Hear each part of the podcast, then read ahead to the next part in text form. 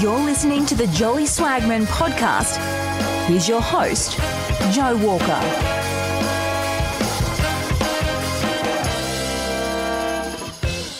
Ladies and gentlemen, boys and girls, swagmen and swagettes, welcome back to the show. I hope we are all having a happy and productive start to the year so far.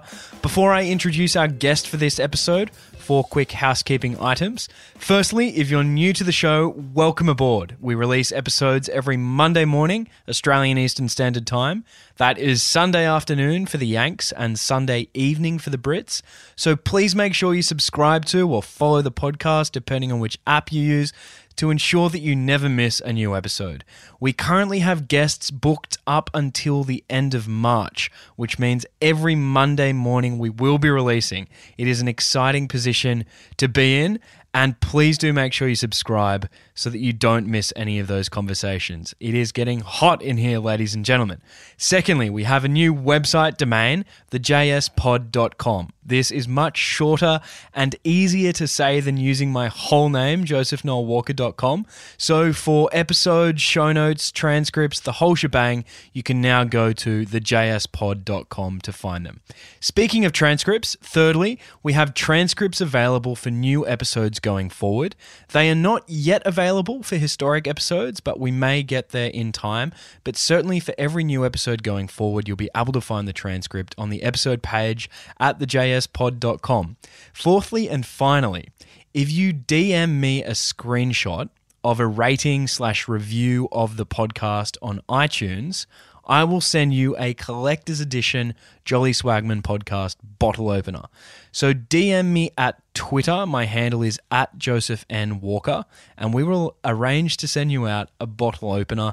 I should probably cap this in case we get an influx of DMs. So I will send out bottle openers to the first 50 people who DM me. And now to introduce this episode. I do not know what I may appear to the world, wrote Isaac Newton, but to myself, I seem to have been only like a boy playing on the seashore and diverting myself in now and then finding a smoother pebble or a prettier shell than ordinary, whilst the great ocean of truth lay all undiscovered before me. My guest has helped humanity to glimpse a portion of that great ocean. Frank Wilczek won the Nobel Prize in Physics in 2004 for the discovery of asymptotic freedom in the theory of the strong interaction. In this conversation, Frank and I don't directly discuss the work that won him the Nobel Prize. He has discussed it in a million other interviews, so allow me to paraphrase it here so that you have some context heading into the conversation. Physicists like to systematize. One way they systematize is by trying to discover the basic building blocks of matter. Another way is to find out the forces that act between those building blocks. In the case of matter, physicists were able to divide matter up into atoms, and the atoms into nuclei and electrons, and then the nuclei into protons and neutrons. And by smashing protons or protons and electrons together, particle physicists discovered leptons and quarks, with quarks being, as far as we know, the smallest particle of all. As physicists were busy reducing matter to its tiniest components, they were uncovering the four fundamental forces that acted between those tiny components.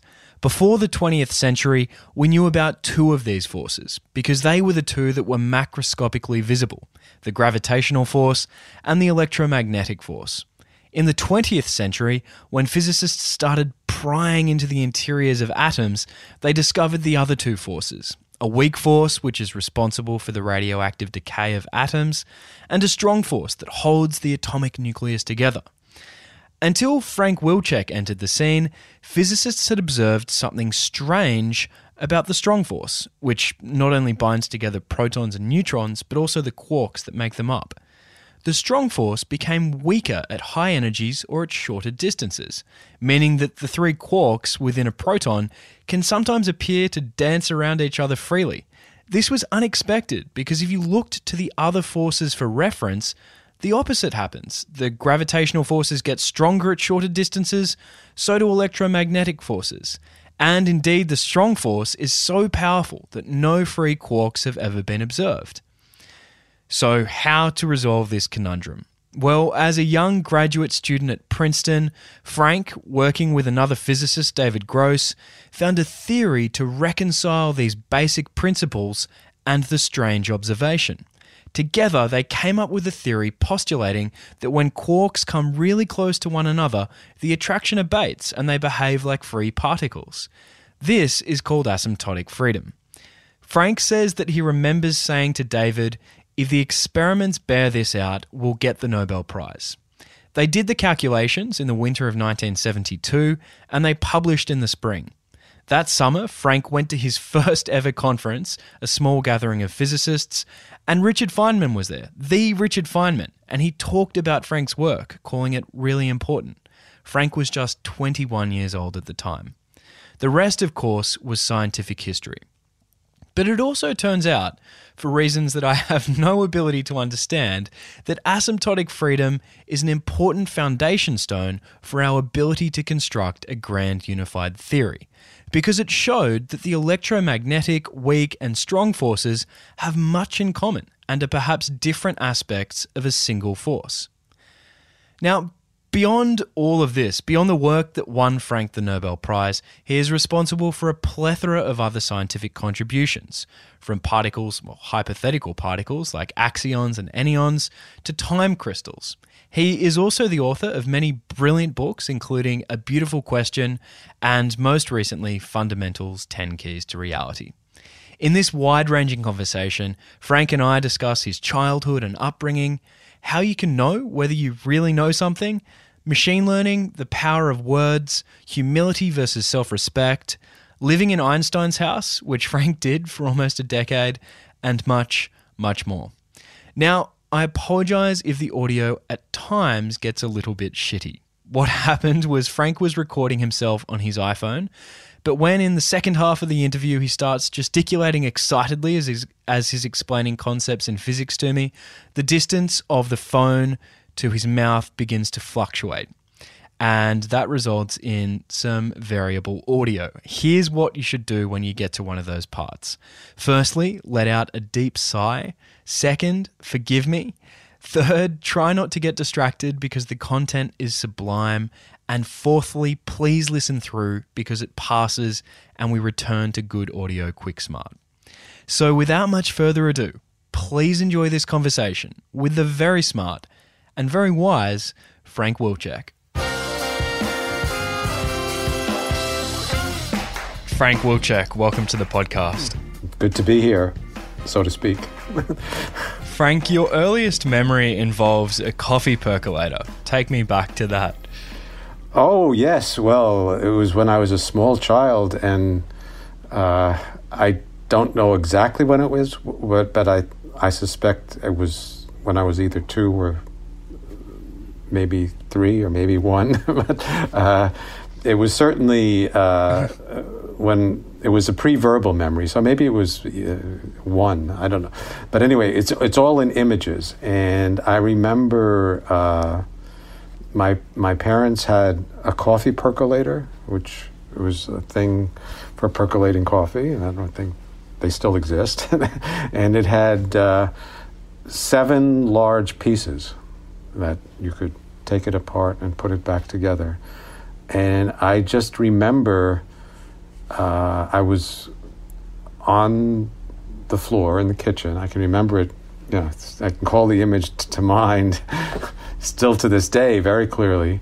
Uh, and I suddenly, it suddenly occurred to me that this was something in the outside world that, that, uh, that that that could be manipulated that that wasn't me somehow. It was and not and and also not but yet somehow not entirely out of my control.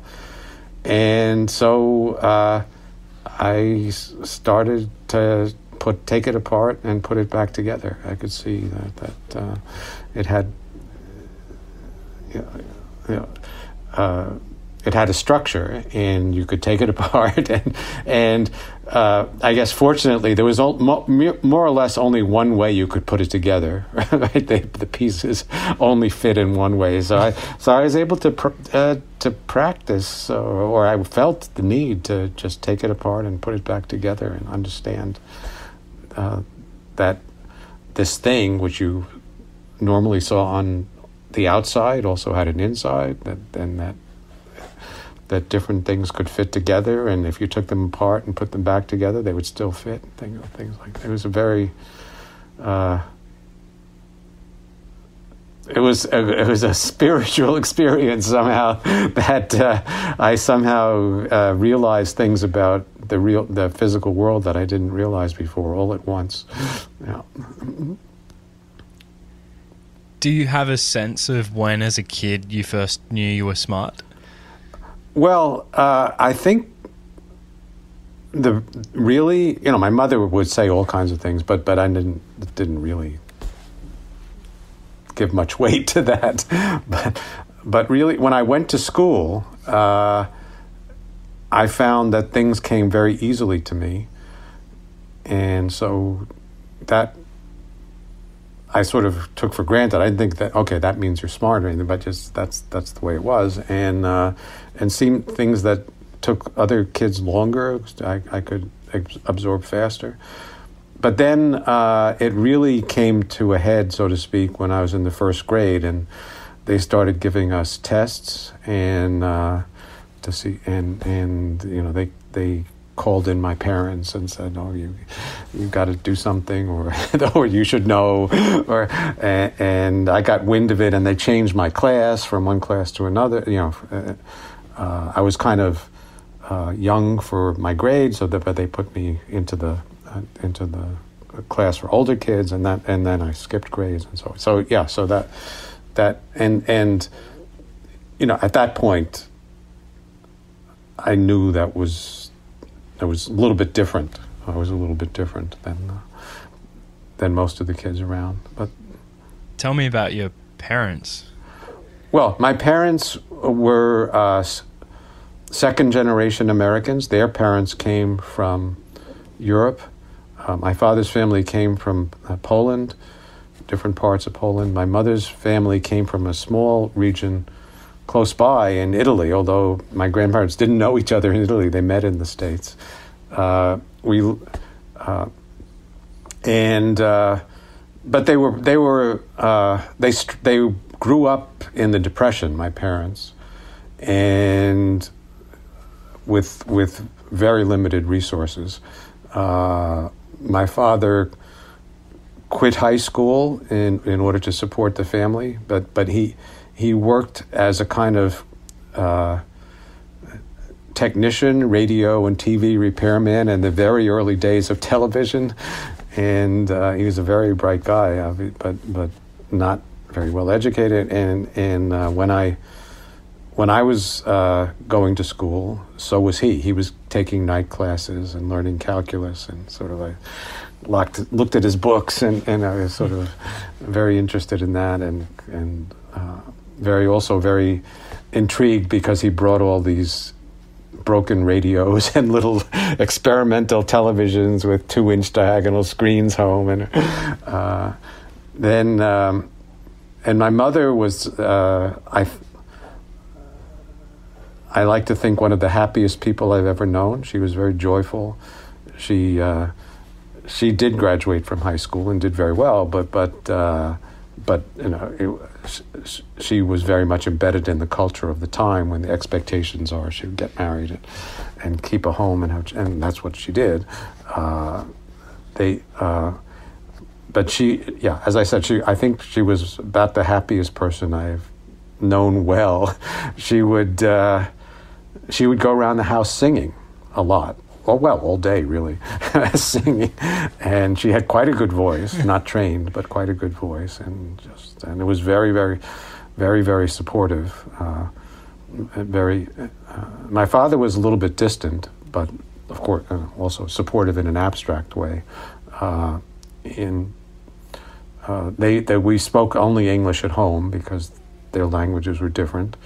Uh, what else can I say? We didn't have a lot of money, but we were certainly not poor, and I never thought of myself as uh, deprived. We never had to worry about getting fed or anything of that sort. Uh, but but uh, we certainly didn't have luxuries. There weren't a lot of books around the house either, or, or uh, at one point I wanted to play the piano, but our apartment was too small for that. We couldn't really do it.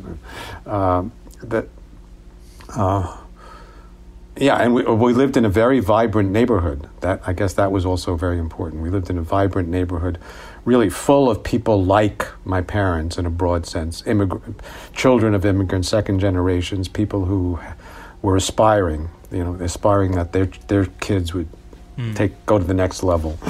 So that that was the kind of culture I was embedded in in, in New York City. Right.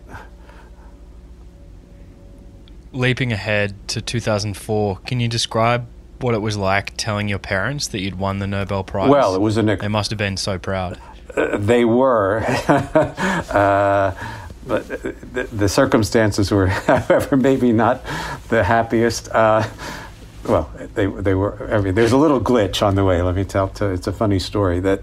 Uh, so uh, the Nobel Prize was announced at uh, 6 a.m., but they called me earlier. Actually, they called about five o'clock in the morning, uh, and I was in the shower at the time. So I came out of. I was and my wife just I didn't hear the phone ring. My wife brought this the, our mobile phone is here someone's calling sounds like a Swedish accent. You know, it's not entirely a surprise. And uh, but I, so of course I took the call. I got out of the shower and I was soaking wet, and uh, I didn't. So I didn't realize that the call would come before the public announcement, which it sometimes does. I also didn't realize that it wouldn't be just you know, somebody saying, "Oh, congratulations, you won the Nobel Prize. Goodbye." It wasn't that. So I got out of the shower. I was dripping wet, and uh, took this call and got congratulations from several different people and instructions about how to deal with the press. And so uh, anyway, after after all that, which I was still totally naked, and, and my wife was kind of drying me off as this was going on. Um, I. Uh, I guess I threw on a bathrobe. I don't remember the details, but I certainly didn't get fully dressed. The next thing I did was uh, call my parents, and and my father answered the phone, and I guess by this time it was like five thirty, and he said. Do you know what time it is? What are you calling me about? Whatever you're selling, I don't want it. and if you call again, I'll call. I'll call the. I'll tell the cops. uh, anyway, so I, uh, but I told him, no, it's your son. It's your son. I, I got the Nobel Prize, and it was very special. I mean, for my, especially for my father, I think, who uh, was very much himself into science and a technical person, and very much admired that uh, culture and, and, and would have loved to make a contribution, but uh, uh, felt, you know, he, uh, because of the circumstances of his life, he wasn't in a position to do it. So he was very, but it, meant a tremendous amount to him to see that, that his son uh, sort of did what he would have liked to do. Like me, Frank, you were raised a Catholic. Yes. How did Bertrand Russell cause you to lose your faith in religion? Well, Bertrand Russell is a beautiful writer. he writes beautifully. Uh, and I took. My parents weren't really terribly religious. They, but they did, uh, ex, you know, they did bring me up in the church. So I went to catechism class and things like that. And I, I took it very, very seriously. I, I was, uh, you know, I, I was very worried about going to hell, and I was very, I was very inspired by the idea that you could be a saint and sort of guaranteed of eternal uh, bliss or whatever. And uh, anyway, and, and I, I was impressed by the ceremonies and so, but uh, so in a way I was much more religious than they were, uh, but uh, as I was but I was learning about science as I grew up too. So there's kind of these parallel things, and in I was very interested in philosophy and logic and mathematics, and uh, that brought me to Bertrand Russell and Bertrand Russell uh, is a writes beautifully and wrote on a wrote beautifully and wrote on a large number of subjects, and, uh, ranging from mathematical logic, which is what I first encountered, to uh, uh, to religion and, and, ethics and things like that. And uh, I wouldn't say it was solely due to his influence, but uh, there was growing tension in my mind between the things we were getting exposed to in catechism class, and uh, there was an intense period when in preparation for confirmation, when uh,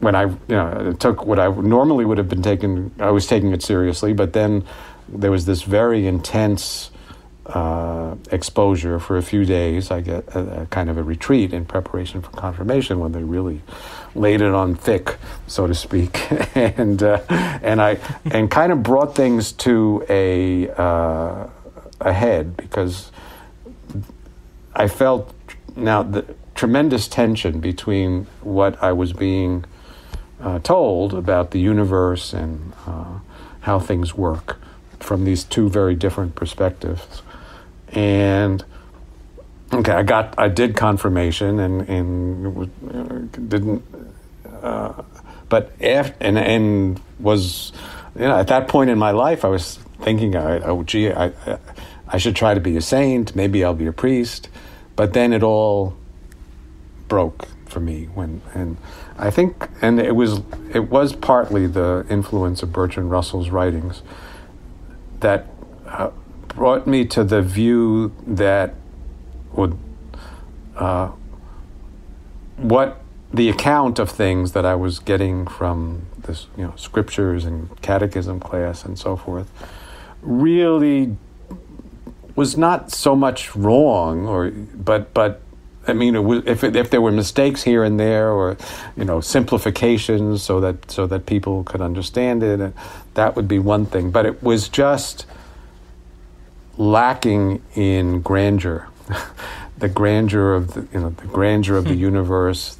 There were many, many secrets that could have been revealed, and that would have been really impressive. If that's what really struck me is that there are so many ways that God could have made it easier to believe in him that, that it didn't make use of. He said, okay, yeah. so he could have said, well, if you grind glass this way and that and look out, you'll see these fantastic wonders that I've produced, or, or you can see what things are made out of and, and cure diseases. And, but none of that was there. It, so it dawned on me that probably these writings are just what they look like. They're kind of people not very sophisticated, trying to come to grips with the world, and not, uh, and so that that was very deflating, uh, and uh, that, that. For me, I lost my faith semi-ironically when I was learning about world religions uh-huh. at school, because I realized many of these beliefs are mutually exclusive yes. and it's probably more likely that none of them is correct than one of them is correct and all the others are wrong. Uh-huh. How do you personally find or create meaning in an apparently godless universe? Well, I keep looking, and, and I mean, there's plenty, there's so much to understand and learn, and it's it it's mind expanding to to do that. Uh, I guess I'm I'm lucky in my choice of mother, if you like. As I told her, she, as I told you, she was a very happy person, and and that together with uh, my father's kind of curiosity and and I've lived a very charmed life in the sense that I've been able to uh, uh, do what I love and and uh, and and be good at it and be, and never never really have to be, feel insecurity. I, was, I, I, have a wonderful wife and family, and uh, yeah, so uh, so all those things are kind of in the background and uh, as kind of a secure base, and then uh, find so there's joy. There's just joy in life, and and uh, I wish you know I, I wish I could live forever. I wish uh, I wish uh, the uh, various things could be better and, and uh, but uh, this how should I say I've gotten so many gifts that I haven't didn't really earn that it seems like seemed seemed kind of uh, cranky to complain, and uh, there's and, and uh, I feel still so much to look forward to. Uh, I and so uh, so that I, I don't I don't. So I'm trying. I'm finding meanings. I'm finding more and more meanings, and I understand more and more, and it's wonderful. It's mind expanding, and uh, I, I, try not to be too greedy. You know that that's if you about it, and I guess that that's that's my uh, philosophy, such as it is. you were reading Einstein's books and papers even in high school, and you made it yes. one of your goals to not just read but understand his original paper on general relativity. Yes. And yes. by the time you entered college at the University of Chicago, you thought you had achieved that.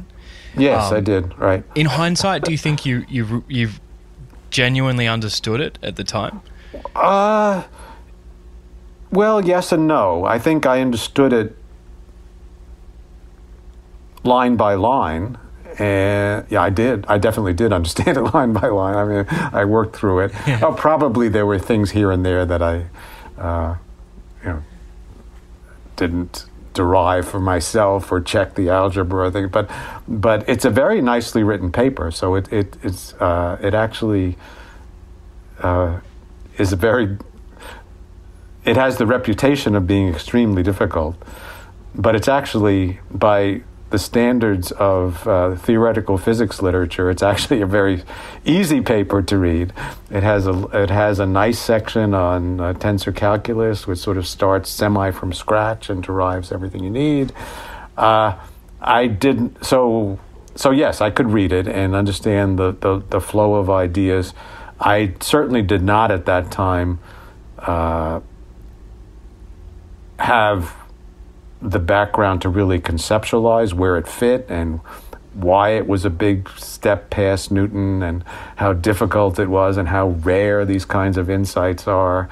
Uh, and I certainly didn't. I, I, didn't understand things well enough to go from that paper to kind of the next steps. I mean, uh, I didn't see the germs of cosmology or black holes or anything in in the paper. I just I understood what was in the paper, no more, no less. That's uh, sort of right. well, I can't say that for general relativity, which is way above my pay grade. but at times, I've I've felt that or persuaded myself that I understood special relativity, and I recommend to listeners the 1905 paper in which Einstein yes. sets it out the paper called On the Electrodynamics of Moving Bodies.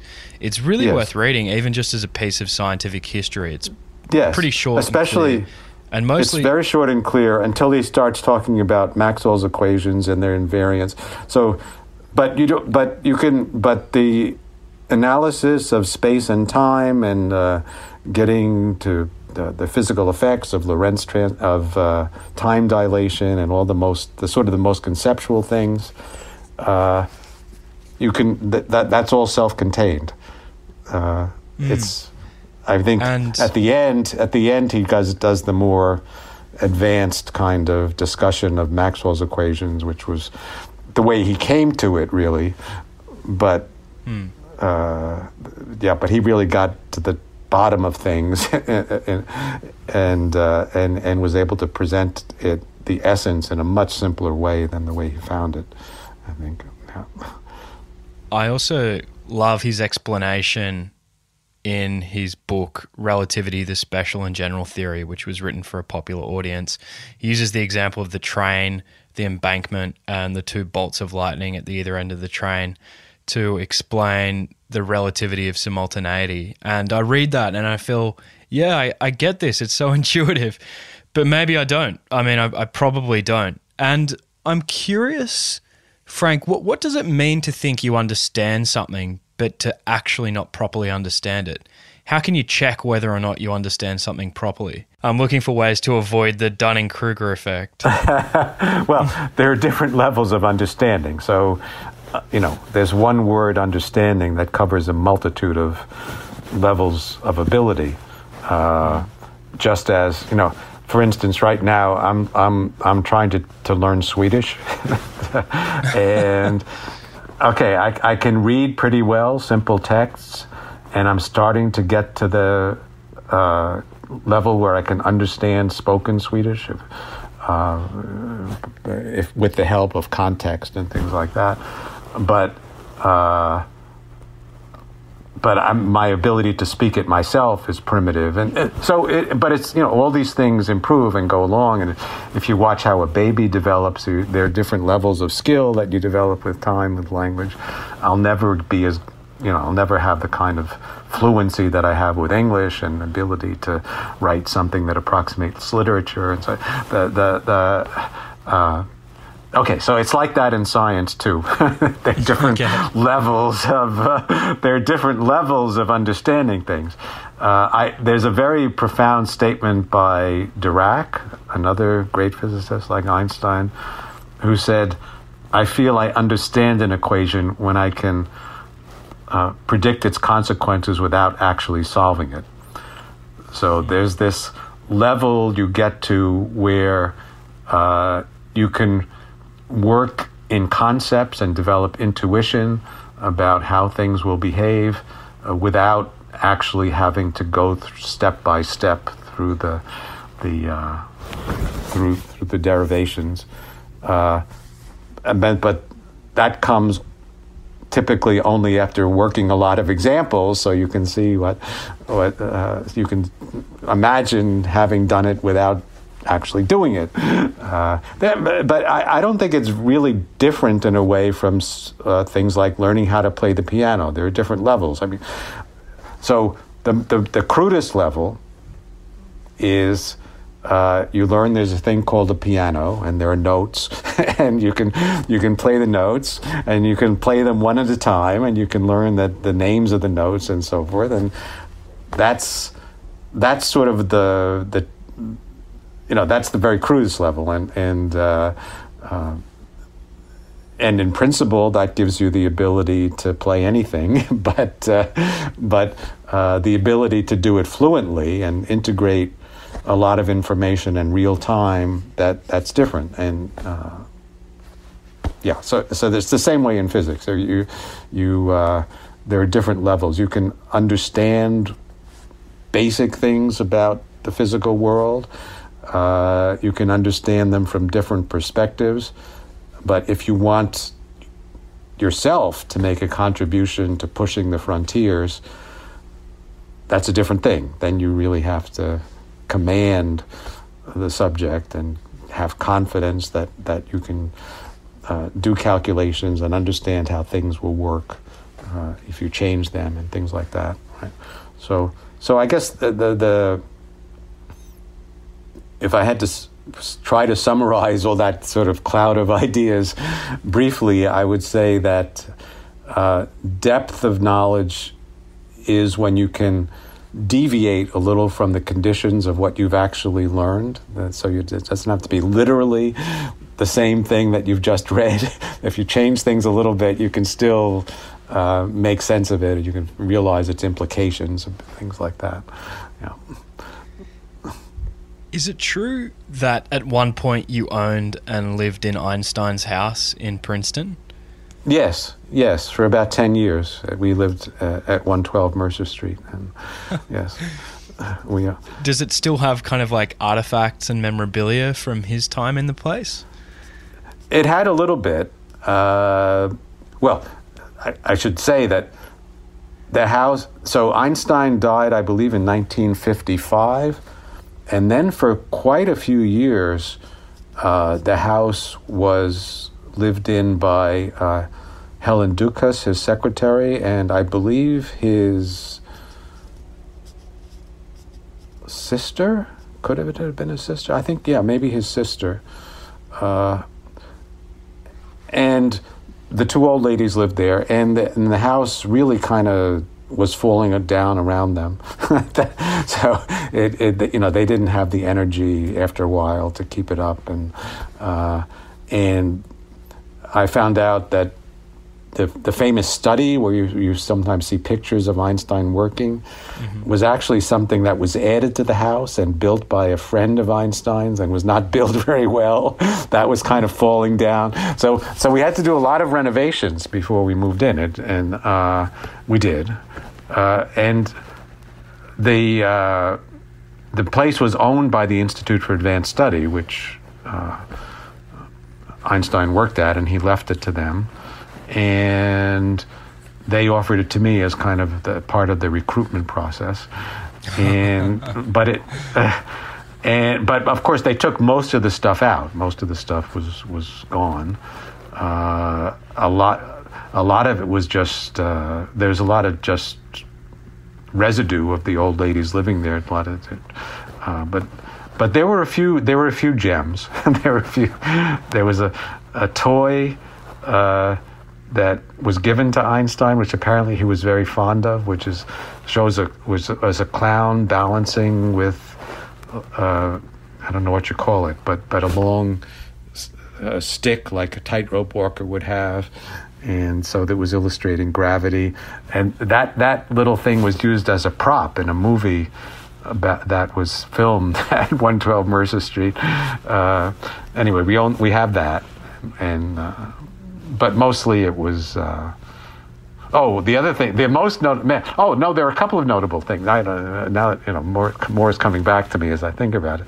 So probably the two most notable things were there was a piano. There was a Bechstein piano, very high, very good piano, and I used that for many years. I used that the whole time I was there. I played it a lot. So that was Einstein's piano, and it was in pretty good shape. Uh, and then uh, then there was also the bed that that that uh, he slept in, I think, uh, and that was not in good shape. we tried, yeah, and uh, after after trying it out for a few days, we just got rid of it because it was uh, not salvageable. the, the novelty uh, wore off. So, Yes, very quickly. But, well, it was causing me back pain, among other things, because it was kind of it was kind of mal shaped, and there was a big hole in the middle. Yeah, and you had to kind of avoid it. And then there were well, and, and more is coming. There was also some nice furniture that we, but it was so nice that it was we didn't feel comfortable using it, so we had one room where we put that stuff, and um, yeah, that. So it was it was that was kind of the museum section of our house, although we never used it as a museum, of course. And eventually we did donate it to a museum. Right. Did you draw inspiration from living in his old house? Well, it was very gratifying and uh, it, inspiring in a way. I guess what was, yeah, it was inspiring. Well, physics can be a struggle, uh, and most most ideas, if you're doing research at the frontiers, most of your ideas don't work, and it can be depressing sometimes, or ideas don't come, so there are down periods, or you're doing things that you're not very enthusiastic about. At least in my case, you know. So, uh, uh, but after that, I would come home and uh, walk to this house, which was I lived in. I said wow, you live in Einstein's house. That's pretty good. You've come a long way since Glen Oaks, and and yeah, so so that it, it did buoy my spirits in that way. That was the main thing I would say. Uh, yeah. At Chicago University, as an undergraduate, you stumbled onto the quantum theory of angular momentum. Why do you consider it to be one of the absolute pinnacles of human achievement? Well, because it's it's a place where two apparently entirely different conceptual universes uh, turn out to be the same. Uh, one is uh, the description of symmetry, in this case, rotation symmetry of space. So uh, the the uh, that has mathematical implications, so-called representations of the rotation group, which are quite profound. Uh, so exploiting how things trans how things can possibly transform as you rotate. Uh, that's one domain of ideas which mathematicians studied kind of for its own sake uh, profoundly in the 17th and 18th and 19th and early 20th century. And then you have this entirely different thing, uh, or superficially entirely different, which is uh, quantum mechanics, which is a body of uh, lore that uh, uh, is is comes, of course, from describing the physical world, and it's very surprising uh, in its in its structure. It's just it's in fact to this day it's a big problem to understand how the world we actually experience emerges from this kind of shadowy world with probabilities and and abstract uh, concepts. The but anyway, those those two are like those two come together in a marriage where the sum of the two is much more than either one separately.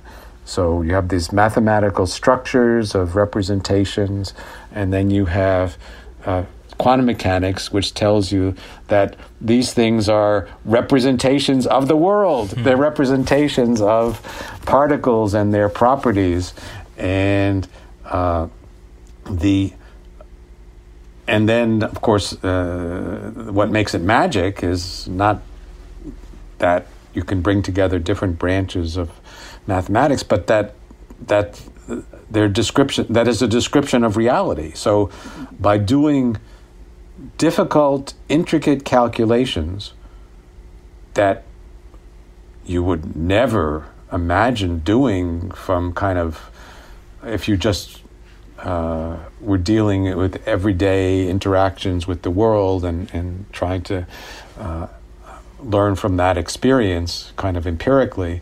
Uh, the deep understanding and manipulating the mathematical concepts leads you to predictions about how things behave that are really surprising, really detailed, and that work. that so uh, yeah, it's it's an extraordinary thing. You have be- beautiful ideas that were studied for their own sake.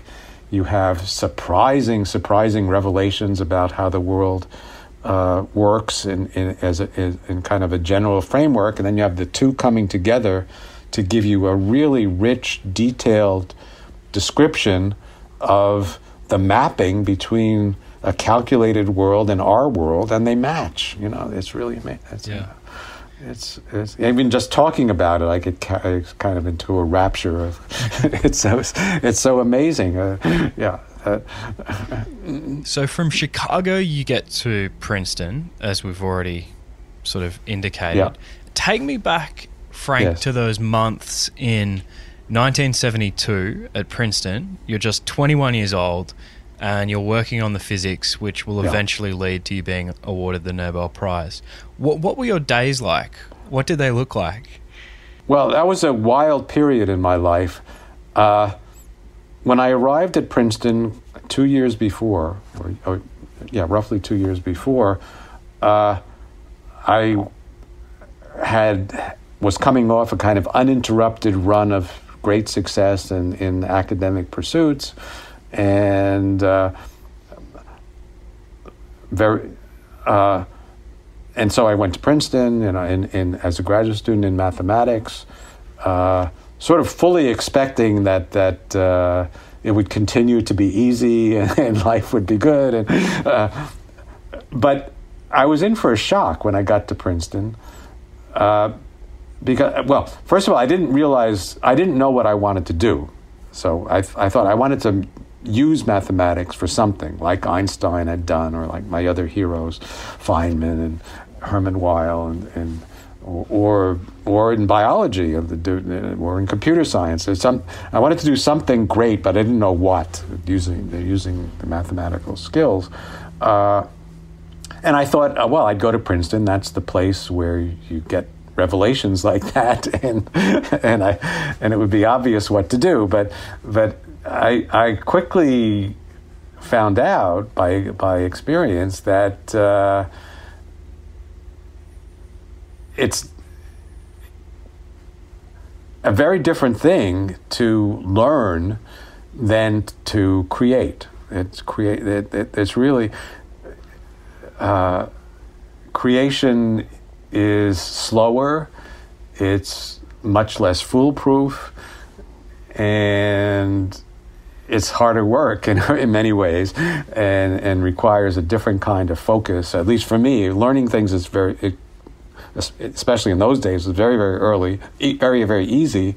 Uh, but th- to make the transition to doing something new when I didn't know what it is I wanted to do and I didn't have the kind of uh, experience or, com- or command of any particular subject that it would take to, to really push the frontiers, I, I really, it's hard for me even now to realize how, uh, how unhappy I was then and how kind of lost. But then after a couple of years uh, two miracles happened.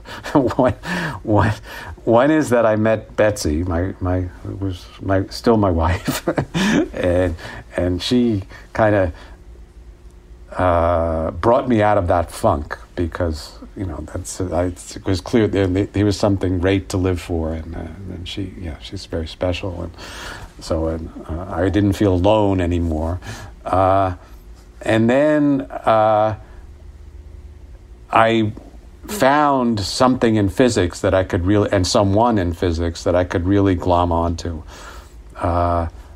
There were things I, the physics department was right is in, in Princeton is right next to the math department, and the math department is kind of this forbidding tower. Uh, we but the the math building is this kind of friendly place. I was at the physics building, is kind of friendly place where you meet people. So I wandered over there, and uh, and went to seminars. I was going to seminars in, in, biology, everything, but computers, everything. But the but physics was really exci- it was clearly in a period of extraordinary excitement and advancement, and I could see that. Uh, this was the, the, the, the this was the time when what's now called the standard model or the core theory was being invented. There were great new ideas about renormalization group, about gauge theories that uh, used the kind of mathematics that I really liked the mathematics of symmetry and, and analysis and calculation. Uh, so so I was so I went to some lectures by Ken Wilson, which I didn't understand at all, but gave a sense of excitement. And I went. So I decided to. I went to uh, uh, a class on quantum field theory by David Gross, and and we really hit it off. He was this kind of charismatic, very very brilliant guy, uh, very driven, and uh, clearly uh, someone I could learn from and relate to.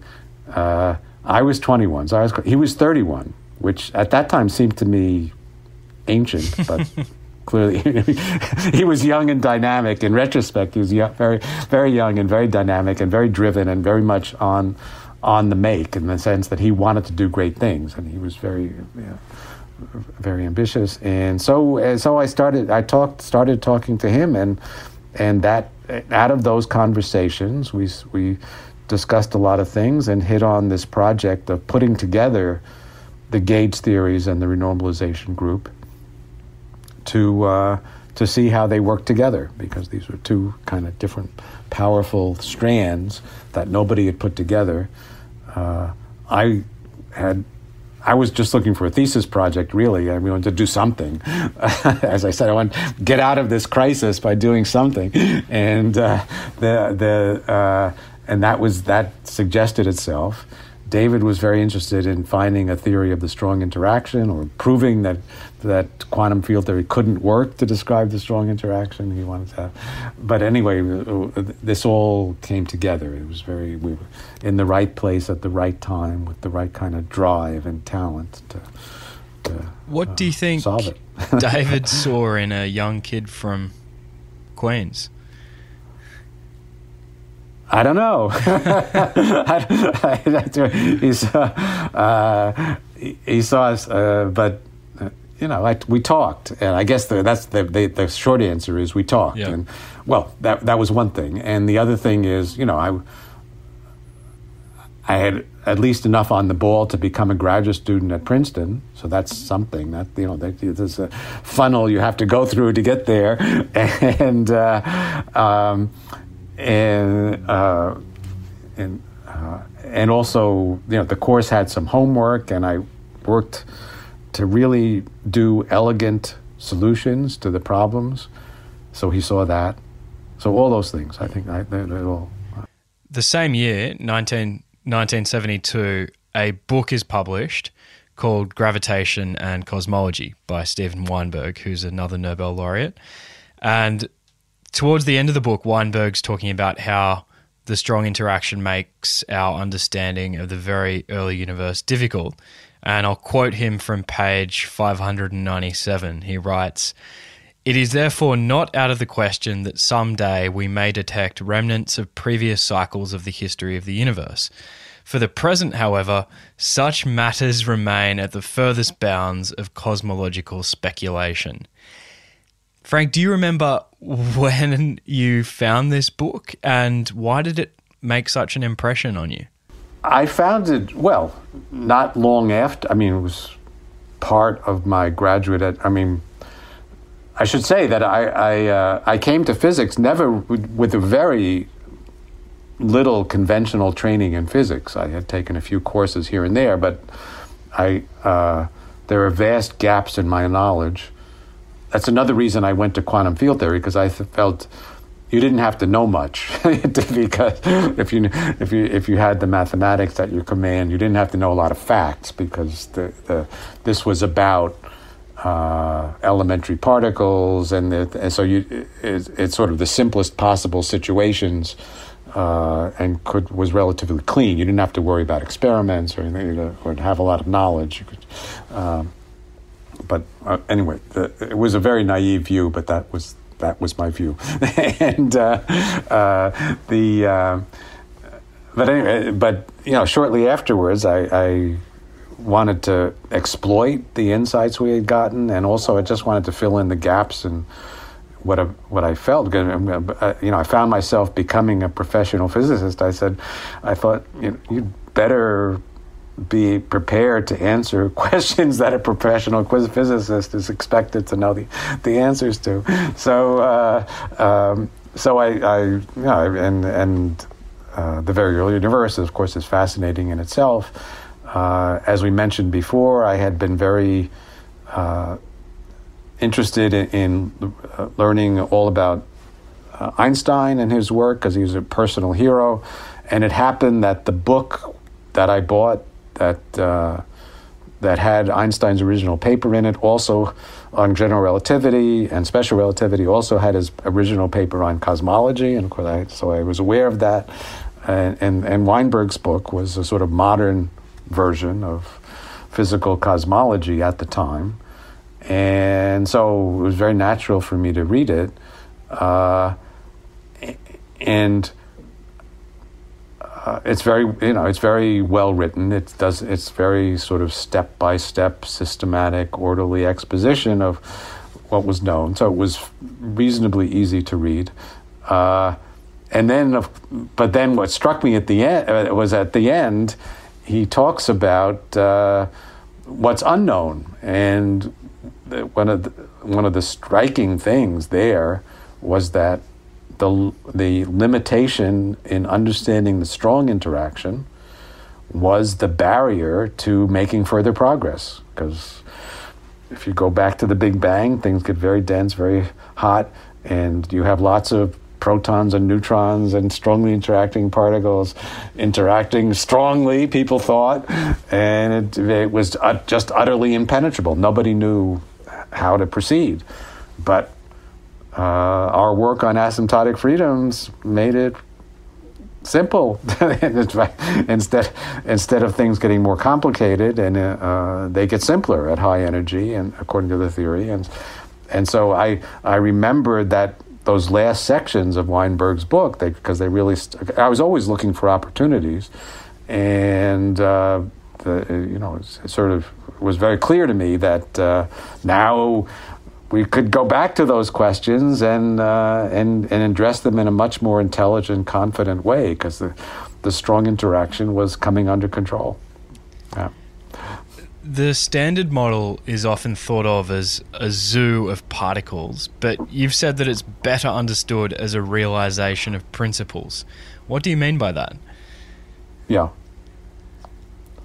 Yeah, well, this, uh, uh, yeah, there are two very different things. There's kind of the core of the standard model, which is uh, based on a few inter- a few interactions, strong, weak, and electromagnetic interactions, and gravity also fits in nicely in general relativity.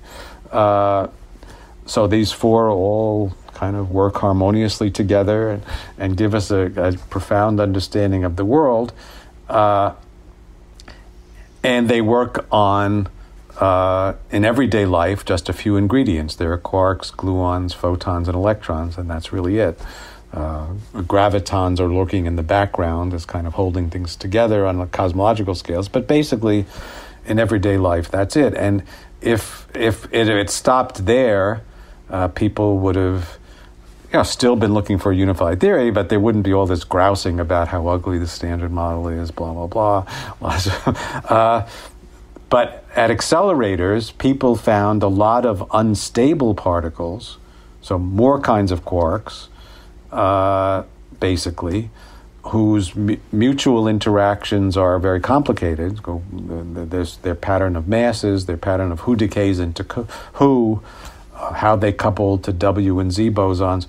Uh, the details of that are uh, not beautiful, and, but so there, there's a large domain of interactions and uh, phenomena that are described very compactly with beautiful mathematics, sort of comparable to the mathematics of quantum theory of angular momentum that I mentioned. In fact, very much related to that, but uh, grander, if you like, because it, it, it's more comprehensive.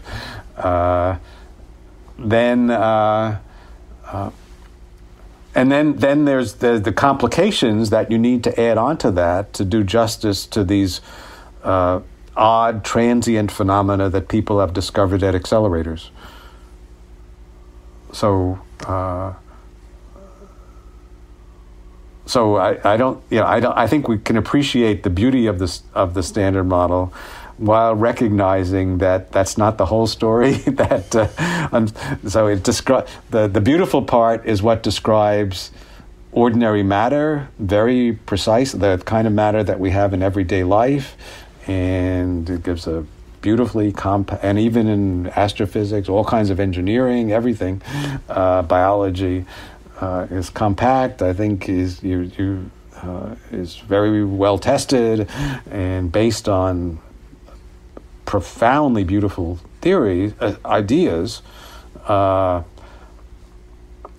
and I, I, you know, and you can describe them in a rather thin book, as I did in Fundamentals, and and do some kind of justice to it. But then, if you want to uh, bring in all the stuff that people have found at accelerators, all these very unstable particles that don't seem to have any important role in the universe, but there they are. Why are they there? What can we make? Can we make this bigger structure into something unified and beautiful? Uh, that that's where it gets hairy, right? So we hope someday that those things get brought in, but that shouldn't blind us to the beauty of what we already have. Yeah, that. To what extent do you think the work you did during the 1970s has contributed to our ability to produce a grand unified theory? Oh, well, it's absolutely central. You couldn't even begin to think about a grand unified theory without, first of all, understanding the strong interaction, which is you know, there are only four interactions, and that's one of them. So, so uh, you have to understand. You're going you're going to make a unified theory. You have to know what to unify and what it is. And, you know, uh, so we found the equations, and so you know what it is, and and uh, and it turns out that that those equations are very profoundly similar to the uh, the their uh, richer in a way, more complicated. They, they, they have more bells and whistles, if you like, but uh, their central idea is very similar to the idea of the guiding idea the high symmetry or the so-called gauge symmetry of electrodynamics and also of the weak interaction. So all three interactions of those three interactions have a very very similar mathematical structure of symmetry and exchange of spin one particles gravity is a little bit different but still sort of has a family resemblance it uh, is based on, on, on uh, also symmetry. It's slightly different. It's uh, it's called uh, general covariance, if you like, and it's associated with the spin two particle instead of a spin one particle, but it's the kind of the same family. So having these four theories with uh, similar conceptual structure makes almost is begging you to try to unify them. And but the other aspect of of our con- contribution is uh, not only revealing what the equations are, but also revealing this principle that the effective strength of interactions changes with distance or with energy, and uh, opening up the possibility that if you calculate what happens at very short distances or at very high energies, the interactions come together in uh, a quantitative way. So you can discuss unification not only as kind of a dream, but also quanti- you can draw out quantitative implications of this possibility that they unify. And it almost works. It more or less works. So, uh, of course, you know, it involves a huge extrapolation, so a lot of things could go wrong. It's amazing it works as well as it does.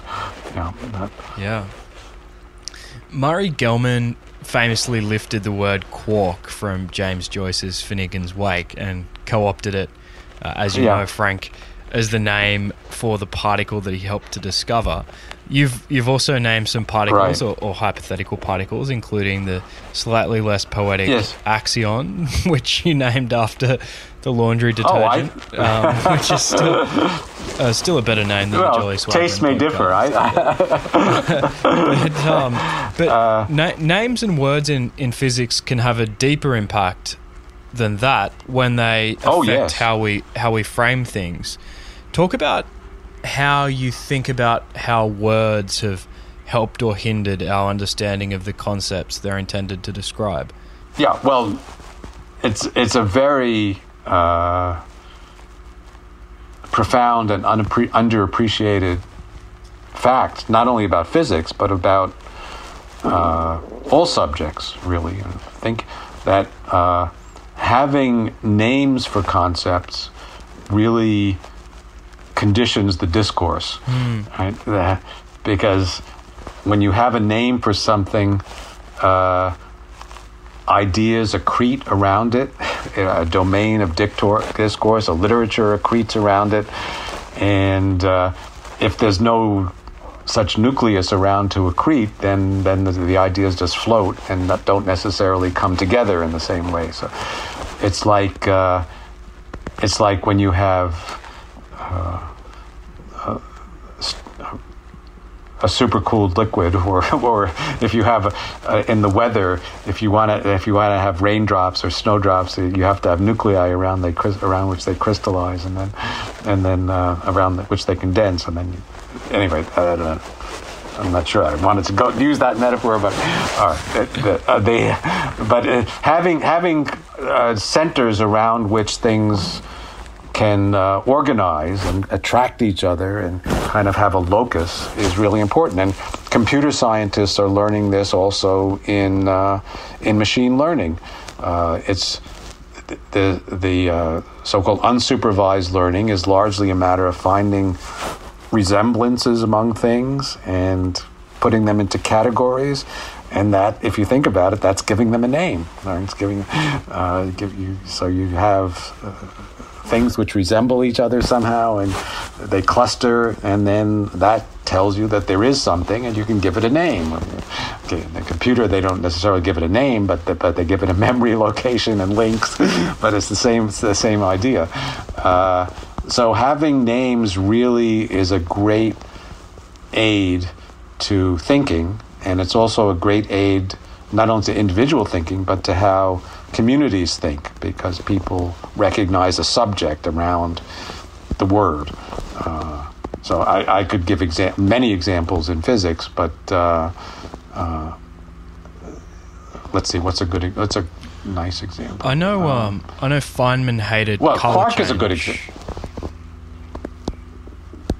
Color, Yeah. color as a name for charge. Yeah, Yeah. yeah, yeah. it's it's pretty stupid, actually, because it you know it's sort of purposely confusing because the color charge uh, has nothing to do with color in the ordinary sense. I mean, literally nothing. In, in fact, any metaphor you kind of try to draw uh, doesn't work. I don't know any any way to, to uh, uh, uh, well, well, actually, I mean, you could stretch it if you think about not physical color, but the perception of color. We have three receptors. Oh, yeah, and you can blend different things. and so- But but color charge is a very very different thing than color in uh, in the in the usual way it's, it's applied to, to to light. So that's not that's not a good one. So you can make bad choices as well as good ones. No Yeah. question. In in what sense is in what sense is the name the Big Bang potentially misleading? Well, it's potentially big misleading because uh, people usually associate explosions with some uh, bomb or some location that sudden where a lot of energy concentrates and then ex- it expands out. But the the Big Bang, as currently understood, is quite different. It occurred everywhere at once. So that's potentially misleading but otherwise it's a pretty good name and you know it's it's short and gave people a convenient handle on to which to associate which things which it would otherwise be quite a mouthful you know the, the hypothesis that early in its history the universe was much hotter and denser and then it expanded out you know just saying there was a big bang is much more convenient and people can can kind of gather their thoughts around around that body of lore. Uh, so it's a nice, it's good. the only, as I said, the only thing that it, the only bad thing about it, I would say, is that uh, it uh, it's a little undignified, but that's okay, and uh, and that it does suggest that there was a place, a sort of center from which things expanded, and that's not true. It's uniform yeah. everywhere. It occurred everywhere at the same time. Am I correct in thinking that you may be the youngest person who's contributed to the standard model? Well, it depends what you mean by contributed. I mean, people are still contributing, but I think there there was there was a, a you know the the the foundation of the standard model. Uh, was laid in a very brief period, I would say. The, the main ideas, well, people may dispute what the main ideas were, but I, I think there's a pretty clear circle of ideas that emerged in the uh, uh, late 60s, the very late 60s and early 70s, which is still to this day uh, thought to be entirely valid and is the basis of our profound understanding of the physical world. And uh, yeah, I think I think QCD and asymptotic freedom was kind of the last major link in the chain, and I was the youngest person involved. That's right. In And and am I correct in thinking that there haven't been any industrial applications of the ideas for which you won the Nobel Prize? At least not yet. any practical uh, Industrial implications? applications. No. Oh, industrial? No, I don't think so. You you would really have to stretch it. Uh, no. there have been applications to cosmology, as I mentioned. There's been tremendous application to uh, understanding the interpretation and designing experiments at accelerators. So if you count that as industrial activity, I guess, but but, but no. uh, the uh, the short answer is the honest and short answer is no. Uh, so so so it's been applied within physics very profoundly, to sort of push the frontiers of knowledge of the early universe, of how accel- what happens at accelerators, uh, unification, but not what any sane person would call a practical application. I don't think. According to the economist Robert Gordon, US economic growth slowed by more than half from 3.2% per year during the period from 1970 to 2006 to only 1.4% during the period from 2006 to 2016. And recently on this podcast, Frank, I've been asking guests whether the slower economic growth since the 1970s has been causing an increase in rent seeking or vice versa. Or, or maybe, I guess, something else has been driving both the slow growth and the rent seeking. And I'd like to ask you the physics version of this question because I'm interested in the sociology. Okay, good, because I'm not I'm not prepared to answer the economics for, for sure. no, no, fair enough. I, I would wouldn't uh, put you on the spot like that, but I am interested in the sociology of string theory, and so my question is: Has the the intense politics, for want of a better word, in the physics community distorted the community's ability to make new major discoveries, or has a reduction in the frequency of new major discoveries led to this kind of bitter infighting and politics in the physics community? Well, uh, first of all, I, am I'm, I'm not prepared to accept the premise that there's been bitter infighting in politics. Fair enough. Fair there enough. has been there, there has been you know some some inevitable. I mean, friction between different communities that want to represent the one you know want to get faculty positions and support and so forth uh, and that's quite normal and maybe it's been a little more intense in recent years out of because of the frustration of uh, so I guess I'm, I'm groping towards an answer. Me, so I'll try to be honest about this although it might get me in trouble with the, the, I think I think the main reason that uh, things have slowed down in terms of progress in fundamental physics is simply that we were so successful in in uh, bringing things together in in in the 70s and 80s in fundamental uh, interactions and and fundamental cosmology and it's really been hard to get beyond that uh, we kind of swept the field as far as uh, experimental data. We explained it all. if your standards are low enough, I should say, you know, in a broad-grained way, we we certainly can't calculate the details of every reaction any more than you can in chemistry, but we understand the principles, I think, pretty securely, and uh, uh, and it's been very difficult to do any better. That's what people have found. That's so. Uh, in a, in a sense, that's a, that's glorious. That's not a failure. I mean, that means we, but it's it's unfortunate if if what you want to do is to keep ex, to keep uh, um, improving or expanding our fundamental principles, mm. uh, and that was once the central activity of physics. I mean. Uh, all through the 20th century, I would say, until maybe the, the very last parts, the description, the, the search for new fundamental principles, and the search for improving our understanding of the physical world was the same search. So when people uh, discovered the principles of quantum mechanics, it opened up the, the uh, the, the description of materials, chemistry, uh, you know, all the innovations of lasers and microelectronics and all that stuff came, came uh, semiconductors, technology, all that stuff came in a very, very tangible way that you can trace through profound curiosity and understanding about how atoms work and how matter works and uh, the breakthroughs in the quantum theory.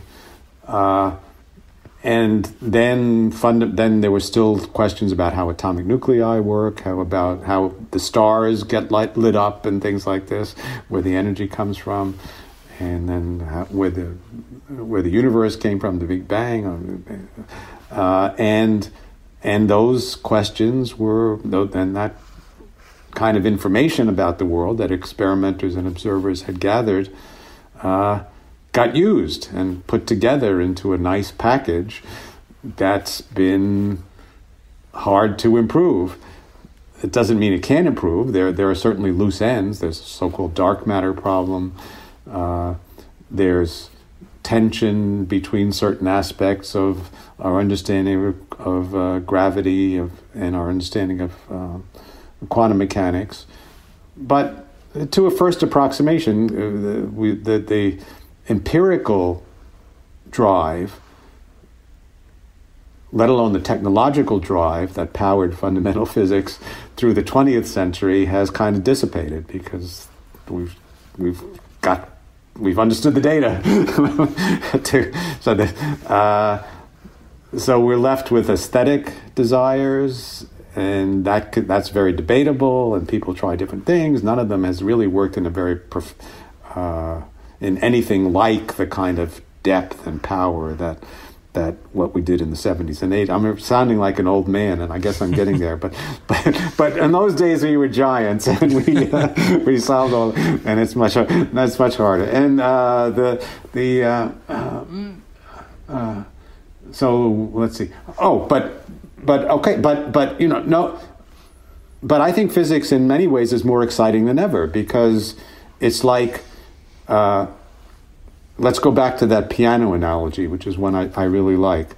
So, uh, learning the fundamental principles is like learning a piano has notes and you you can play them and there are a certain number of notes. And eventually you played all the notes so you know you know how it works. Uh, that's but that's not the end of the story. That's when it gets really interesting. Okay now you now you can put the notes together and play chords and and make patterns and do fantastic things. And that that's that's that's uh, an ongoing creative activity. Knowing the fundamentals, you can you can build beautiful objects and quantum computers and quant- instruments of different kinds and expand our perception and maybe uh, get at questions like how mind emerges from matter and make useful devices. And, yeah, it's just so. Uh, uh, so I don't. I don't. I'm. I. Uh, what am I trying to say here? I'm not. What I'm trying. To, it's still exciting. The the nature of the the fruitful questions changes because of what you've learned, and I don't. Uh, that, that mm-hmm. and now. Uh, so I think insisting that the only interesting or the most interesting or the, the most profound part of physics is improving uh, the most basic laws was an easier case to make when there were more loose ends and when the, the that enterprise was thriving.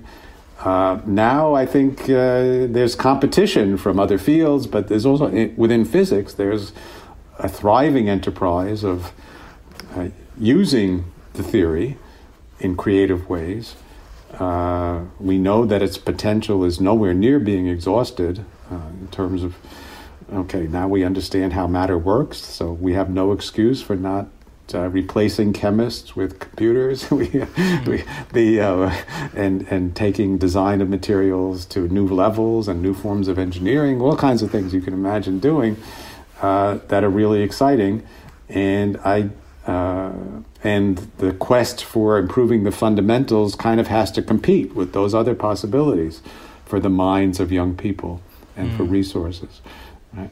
That, I wonder how that's flowed through to technological progress over the last few decades. Recently, Nicholas Bloom and some other economists wrote a, a paper called Are Ideas Getting Harder to Find? And it's a mm-hmm. pretty disturbing paper, but they present a stylized equation which is economic growth equals research productivity multiplied by the number of researchers. And they present, you know, a uh-huh. swathe of evidence showing that research effort is rising at the same time as research productivity is falling. And one one of the main examples they pick comes from Moore's law, and they show that the number of researchers required today to achieve the famous doubling of computer computer chip density is more than 18 times larger than the number required in the early 1970s. So we're kind of like on this treadmill running faster and faster and faster and faster, but we're not necessarily well, covering the yeah, same Moore's ground. law is an extraordinarily Moore's law is an extraordinarily high standard. Uh, you know, it's a miracle, really. It's fantastic. You know that that Mm. that that was has been maintained for so long. I mean, exponential growth usually usually doesn't go on for very long for very Yeah. good reasons. You know, it's, a, it's hard to keep going. It's you know the famous story of, the- of the the person the the one grain of rice and then two grains of rice, and the Yeah. king is eventually bankrupt and kills the kills the uh, guy who who got this prize. Uh, the um, uh, and it's not unrelated to the phenomenon that that we've just been discussing. That uh, how should I say? When you there's a period, a sort of heroic period, when you discover vast new territories, and it only takes a few people to do that, in a sense. Uh, but then, if you want to exploit it, uh, the low hanging fruit gets picked right away, and then you have to, then there's higher higher fruit, and you, it takes more effort, and sort of maybe in absolute terms it doesn't seem as impressive, but it's more systematic, and takes more people. But yeah, but but uh, how should I say? Nobody promised you a rose garden. You you gotta you gotta t- take it as it comes, and uh, you know. Uh, um, you know, Columbus or whatever discovered a new world, uh, and that was vast. But you could only do it one. That was one guy, and but so yes, he was enormously productive. But you can't keep doing that, right? You- Yeah. And uh, so, uh, yeah. So I, I don't find that counterintuitive or disturbing at all. That that it gets harder because it was easy at first. There, there, there's miracle. Well, it's it's disturbing in terms of its social ramifications, I guess. But if well, it can be. Yeah. I well, that's a different issue, which yes, I, I don't want to abuse my authority, such as it is, by pronouncing on. But uh, it's I do think you're onto something. In this, if this is where you're going, which I, I sense is where it is, is that. Uh, already in the let me put it let me put it my way, and so to speak. Already in the 1930s, uh, Lord Keynes, the great economist, wrote a wrote a, a paper called "The Economic Prospects of Our Grandchildren," something like that, where he talked about the level of productivity that was in sight that could be achieved in, in, in the near future, and, and they said our grandchildren will will have the capability of working this much fewer hours and living well, and everybody could be in the Bloomsbury group, so to speak. Is what I guess which was in the back of his mind. Everyone could live comfortably, wouldn't have to worry about, uh, and could devote themselves to art or whatever. And uh, uh, and I do think, well, I think that's a bit much because the, this was not taken into account.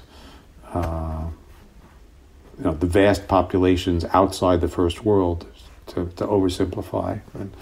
But, uh, but I don't think it's wrong in spirit. I think our uh, industrial, our control of nature, our industrial processes, and so forth, could support a very comfortable life for a lot of people, as opposed to a kind of grotesquely uh, rich life for a few people and uh, hard work and impoverishment for many others to support that you know uh, so yeah I, I but that's not a problem of physics that's a problem of uh, morality and politics and things like That. yeah, I think you I think you're right, Frank. The big thing Keynes missed in the economic possibilities for our grandchildren was the huge rise in inequality, which of of course is something that yes he he couldn't or could not easily have predicted. So if many of the low hanging fruits have been picked, I'd like to ask you about how we can find new orchards. And I guess there are like a couple of ways of approaching that question. One is to talk about broad approaches, and the other is to talk about like particular areas or fields of physics. And to begin with the broad approaches, um, three people who, who authored the major equations of the last century Einstein, Dirac, and Yang all used beauty as their compass. And I'm I'm curious Yes. to hear from from you, Frank, as to whether you think that's just random or if there's something to it. Like, why should why should the laws Oh, of no. nature care about what we think is beautiful, and what does beauty mean, and what why can't the fundamentals be ugly? Well, there, yeah, I think the uh, the fundamentals, as far as we understand them, are very beautiful, uh, and but they have a very particular kind of beauty uh, that overlaps, but is not the same thing as our concept of beauty uh, more generally. So, I mean, so so for instance, one of the major themes of uh, art history is the beauty of landscapes, somehow the beauty of uh, the beauty of uh, sexual attraction, very attractive bodies of different uh, human bodies. The the uh, uh, those things aren't really represented in the fundamental laws, but the beauty. One powerful theme of a lot of art, uh, especially decorative art, when you look at the things people use to decorate their houses and so forth, is symmetry.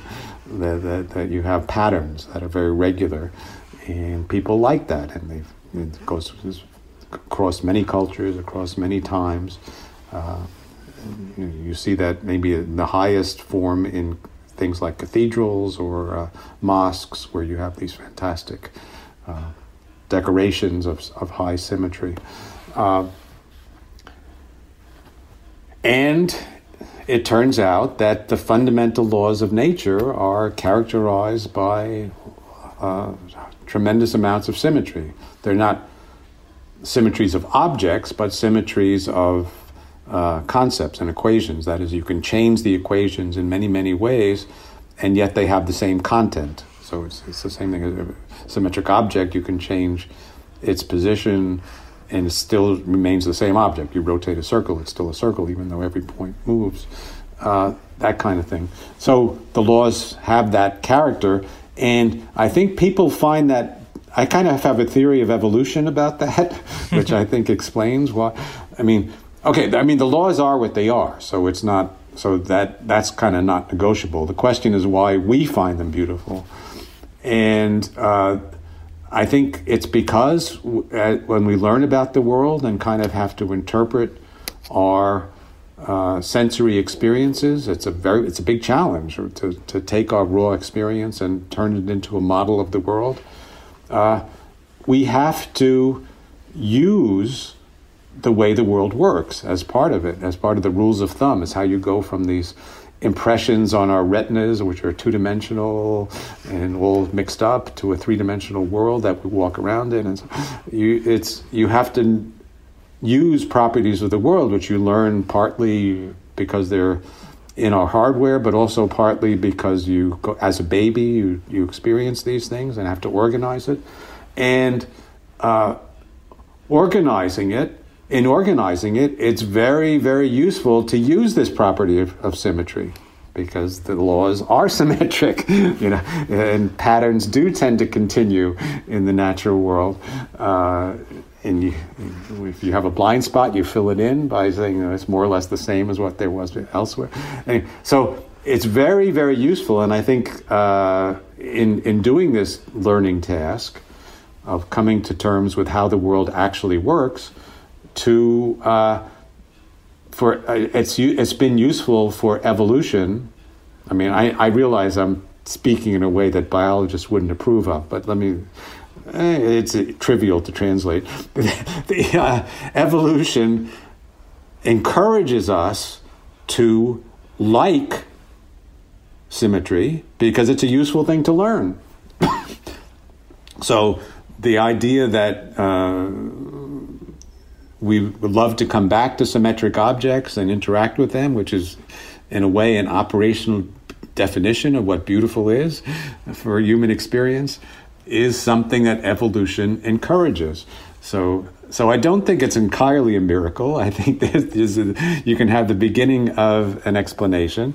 Now, uh, of course, the, the, the depth of, of symmetry in in physical law is in its particular aspects that are kind of abstract and require a lot of imagination to even get to is way beyond the decorative art.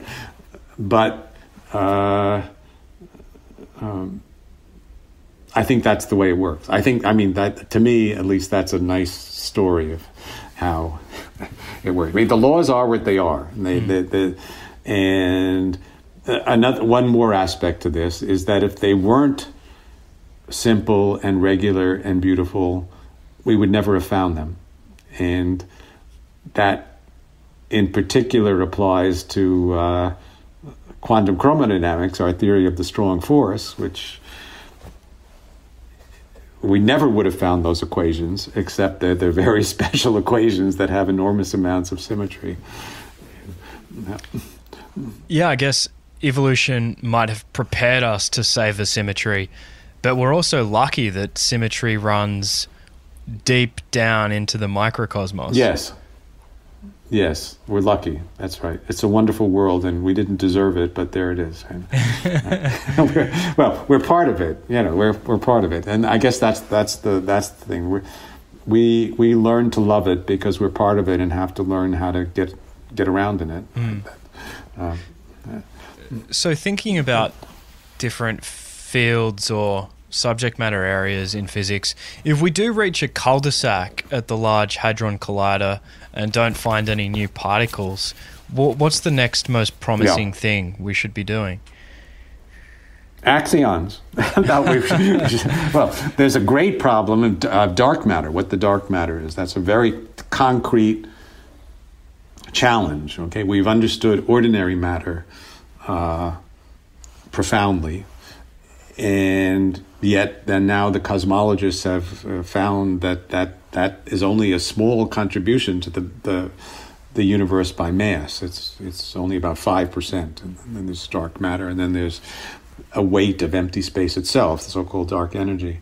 Uh, so uh, so ident- and it looks the dark matter looks very much like it should be some kind of new particle, and we have ideas about what that particle might be, and there's a great opportunity there to you know make make fantastic uh, synthesis of in a fantastic um, uh, culmination of of or of, of, of profound understanding, leading to a very surprising and dramatic consequence that, that there's this new kind of matter that's that's so much of the universe and is so important in how it evolved.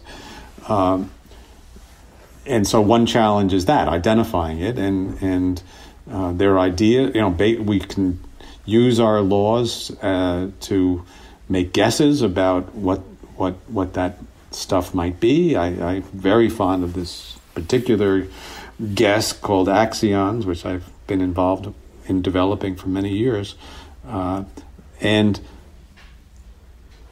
because these guesses come with equations and come with strat, and the equations allow you to have strategies for how you can test whether these hypotheses about the world are in fact correct. So I think that's clearly, to me, that's that's the part of fundamental physics that seems by far the most likely to break through on a big in a big way in uh, in a reasonable human timescale.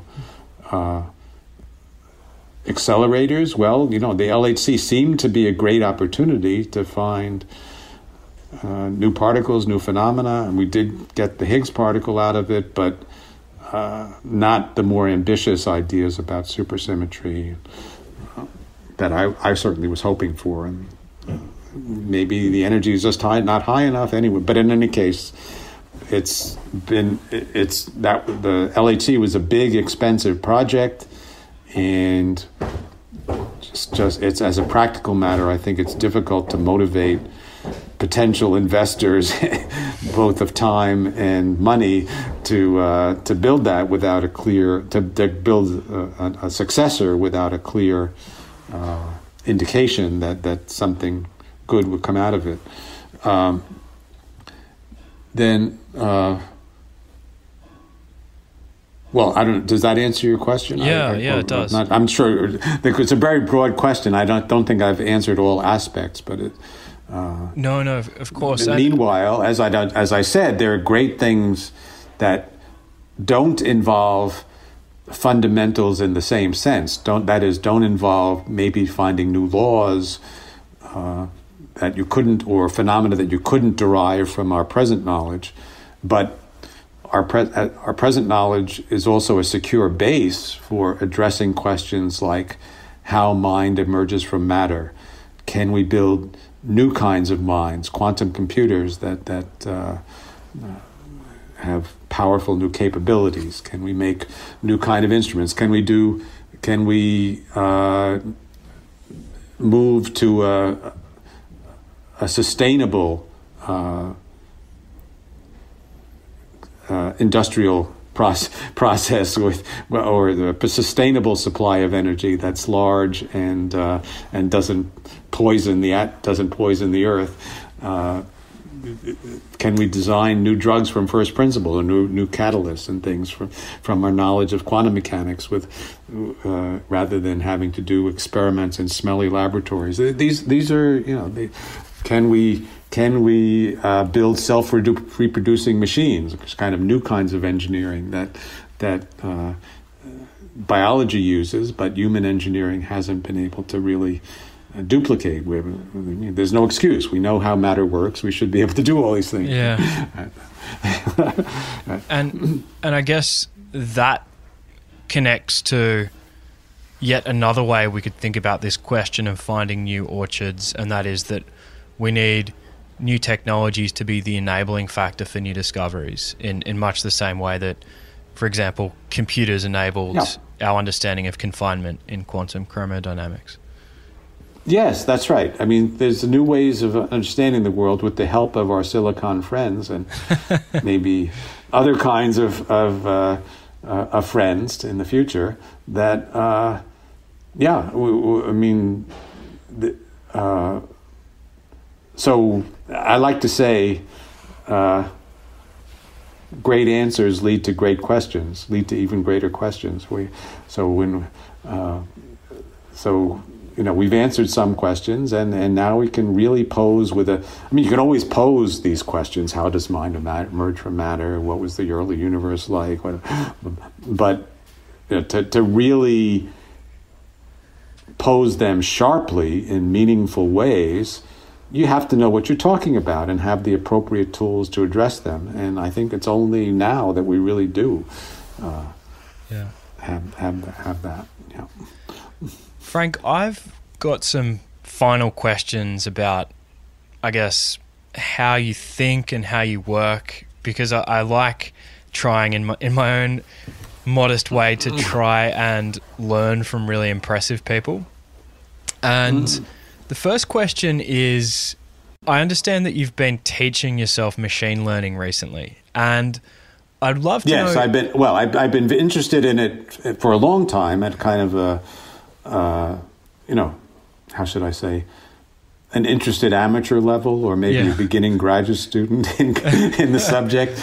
But now I'm getting much. I'm getting much more serious in in, in uh, uh, acquiring the tools and I'm not sure what I'm going to do with them, but if anything, but uh, but it's actually quite charming that uh, in that community the tools are so widely available. They're, they're, it's very well documented.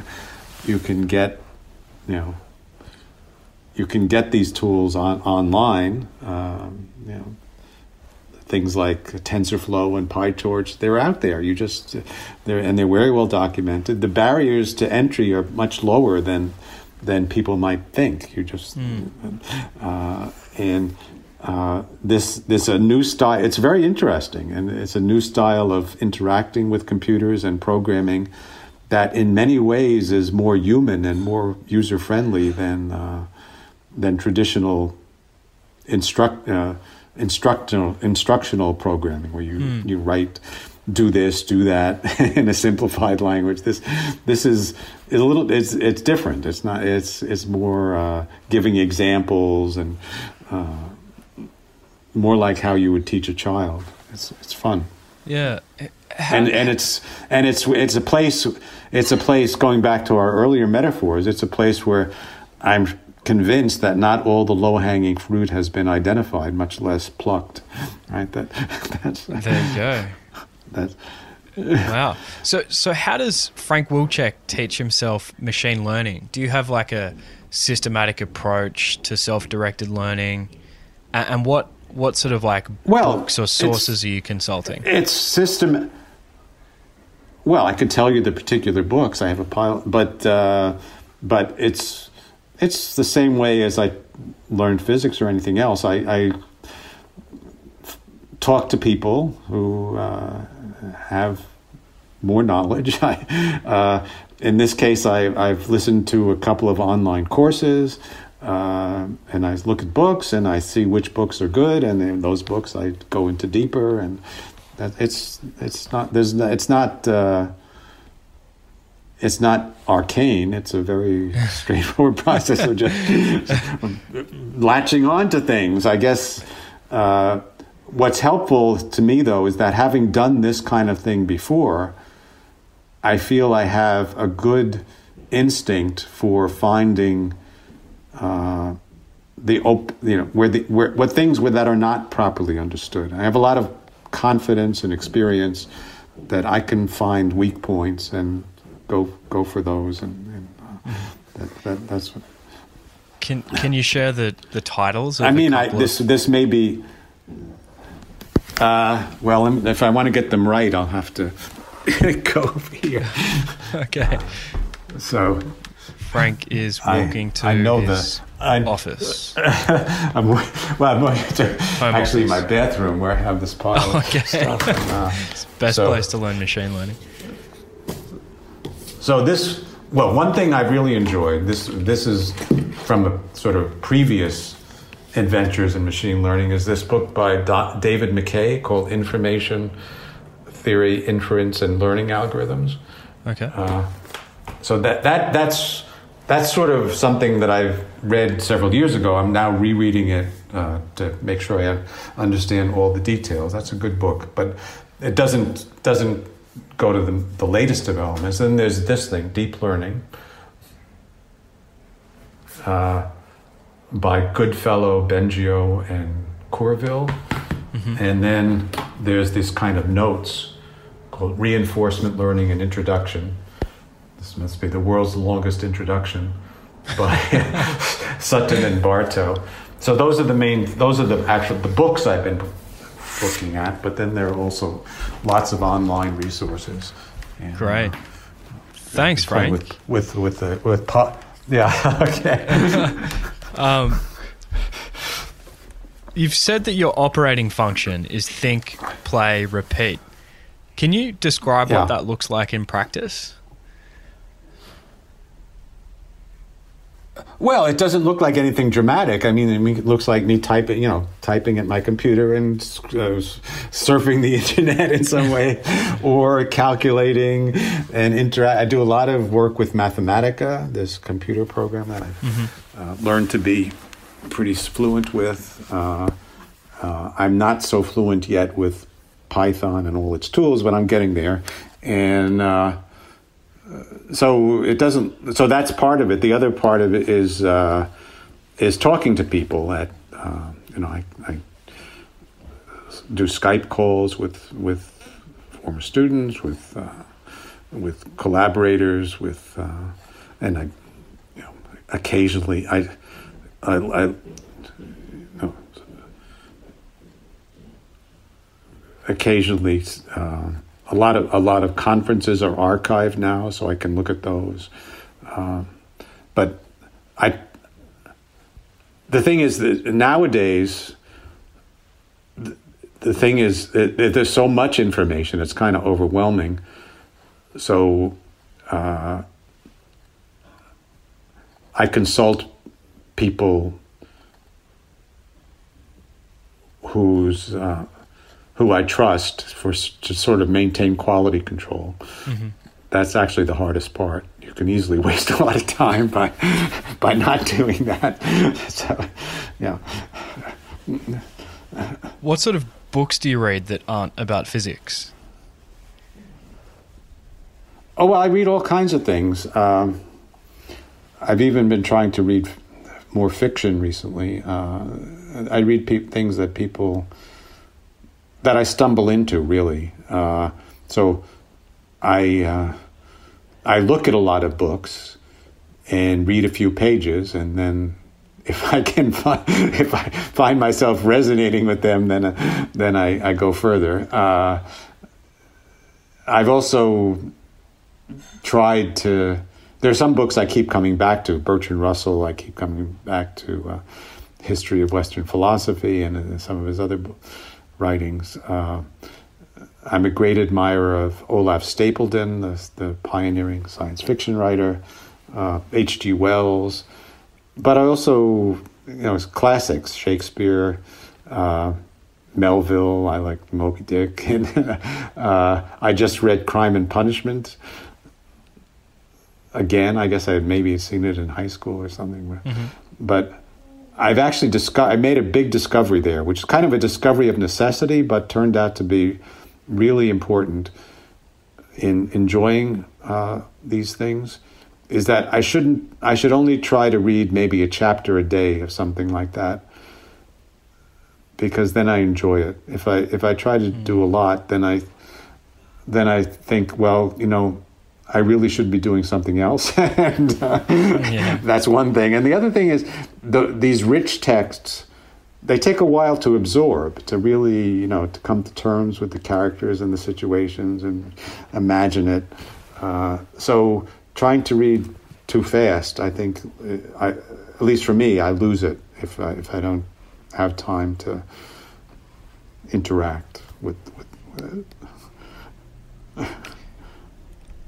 how do you think about balancing humility and self respect?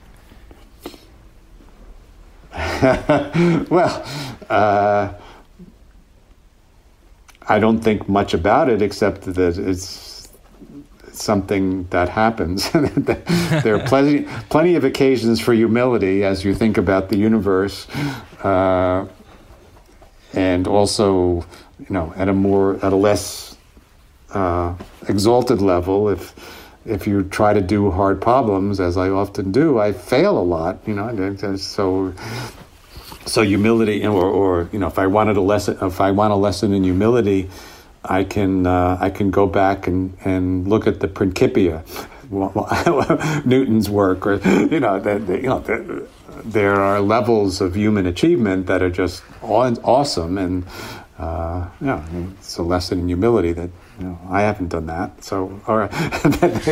uh, the uh, self but self respect. Well, I get I get a lot of positive feedback. So that's and uh, also I think it goes back to my uh, early school years, and ever since I've gotten a lot of feedback, positive feedback. So self respect comes comes naturally, uh, and uh, you know, my my ego is very secure, but uh, the uh, uh, but also you know, but but also learning, and this this really came especially most out of um, uh, out of writing fundamentals and thinking about it is just what an extraordinary thing it is to be a, hum, a thinking human being with just what an extraordinary thing it it is that that such a thing can emerge from matter and how much has to go into it and how you know, billions of years to evolve and this organized complexity and uh, it's just awesome and to think that that's me or that's you know that's us hmm.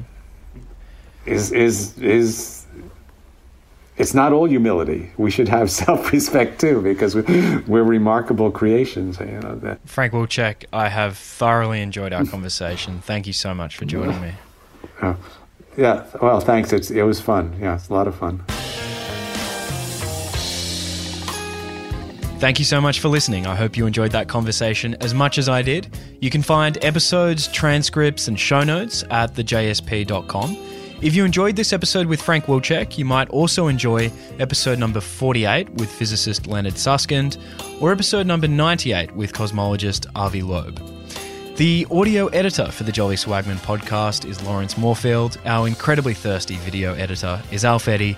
I'm Joe Walker. Until next time, thank you for listening. Ciao.